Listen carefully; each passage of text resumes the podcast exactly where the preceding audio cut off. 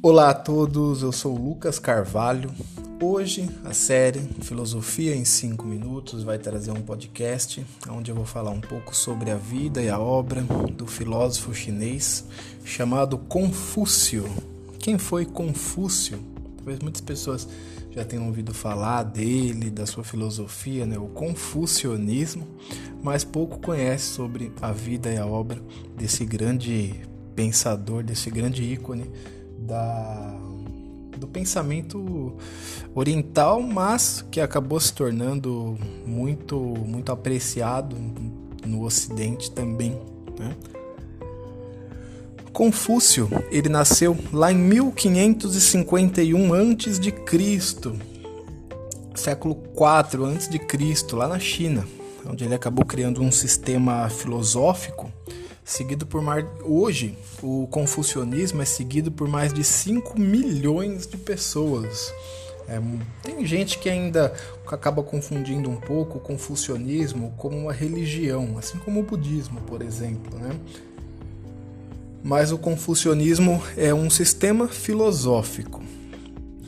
Confúcio é, sem sombra de dúvida, considerado aí um dos, dos mais importantes filósofos chineses. Né?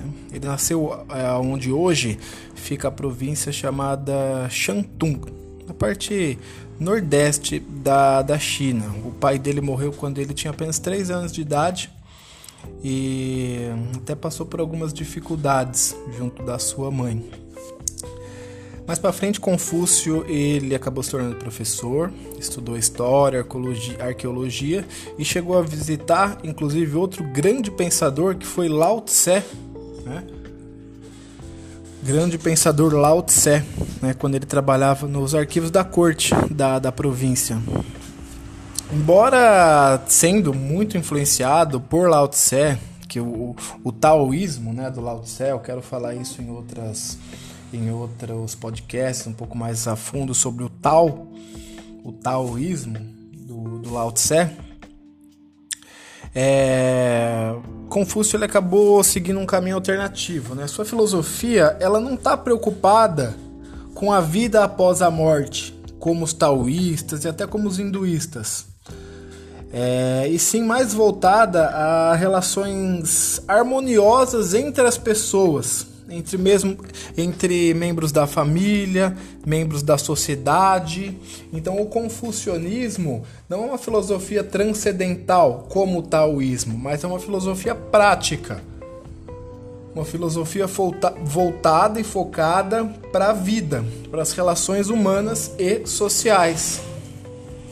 Que até então, na época de, de Confúcio, pouco era, pouco era abordado essa questão, principalmente para relações familiares, que era uma outra conotação na, em sua época. Né?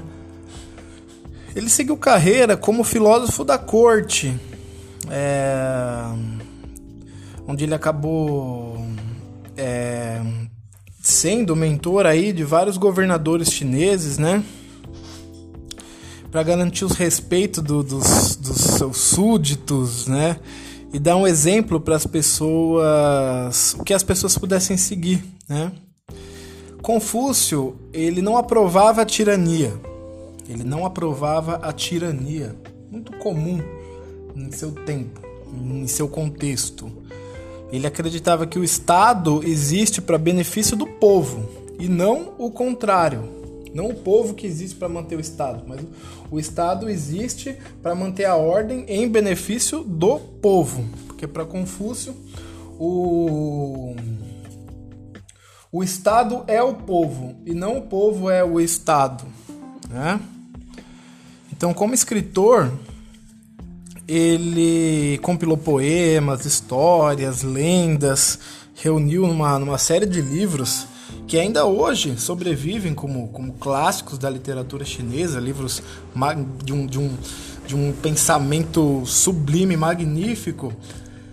Entre eles tem um livro de poemas, é, por exemplo, o livro das mutações, que é o, o, o I Ching, é muito, muito muito popular no Ocidente todo. no mundo todo, vamos dizer assim, hoje, né? Num sentido mais globalista, a gente não, costuma dividir a filosofia entre Oriente e Ocidente, mas num sentido global aí é famoso no, no mundo todo. Então, o Xing é uma. Eu vou falar um pouquinho mais melhor sobre o Xing daqui a pouquinho, nesse podcast ainda, mas só para falar um pouquinho sobre a vida do, do Confúcio, depois da morte, é, depois da sua morte, os seus escritos eles continuaram a ser lidos e influenciaram muita gente. Acabou sendo depois descoberto pelos europeus que, que publicaram posteriormente o, o seu trabalho. Uma, uma, curiosidade é que o nome Confúcio mesmo é o nome latinizado, né? Vamos dizer assim, é o nome em latim do desse pensador que hoje todo mundo conhece como Confúcio. O seu nome mesmo era Kung Fu Tse, Kung Fu, é, como a gente conhece. Então, Confúcio é o nome latinizado, é o nome latim desse pensador chinês, né? que acabou sendo um termo cunhado aí pelos europeus que em expedições ao Oriente acabaram descobrindo, acabaram entrando em contato com as obras do do Confúcio ou do Kung Fu, que era o nome o nome dele. O confucionismo hoje ele é uma, é uma filosofia, né? muitas pessoas confundem com religião, é uma linha tênue que divide o confucionismo entre uma religião e entre uma, uma, um sistema filosófico, assim como o budismo. Né? Existem controvérsias, mas o confucionismo hoje é praticado por mais de 5 milhões de pessoas hoje, hoje no século 21. A maioria deles na Ásia. E ela é, é, muito se confunde com a religião porque é um sistema na, no, no contexto é, que aborda muito o, o, sentido da fé, né, da figura de Confúcio. Né? Embora seja um sistema, igual eu disse, muito mais ético do que religioso, assim como o budismo, que eu quero também falar um pouquinho melhor. Então, os princípios do confucionismo, eles, ele inclui o quê? Entre outros, né? O respeito em relação à família, à sociedade, a fidelidade, né? Fidelidade ao seu companheiro, aos seus amigos, aos seus é, colegas e aos dirigentes, que seriam os dirigentes superiores, né? A justiça moral, social, a, a virtude, a virtude suprema, o, o, o altruísmo, né? Uma, a benevolência, que é o que o, o confucionismo prega. Né? Sobre a sua obra, o I Ching, né, que é o livro das mutações, é, foi aí uma de suas obras que foi, foi descoberta pelos europeus e que influenciou muito. Ele fala o que? É, constitui cada pilar da sabedoria chinesa, né, no caso, interliga o homem consigo e com a natureza. Então, desse lado do, do, do mundo, a obra é mais lembrada por se comportar, vamos dizer, como um oráculo. Né? Embora seja mais do que isso, o I Ching é, entre aspas, uma espécie de, de oráculo.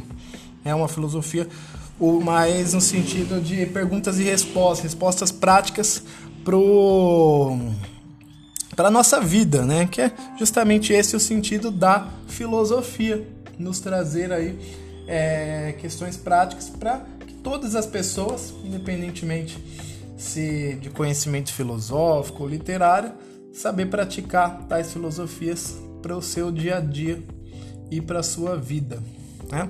Então acabei estendendo um pouquinho mais o áudio hoje é, falando um pouco sobre a vida e obra do grande Kung Fu, ou no Ocidente, como a gente conhece, do grande Confúcio. É isso aí, pessoal.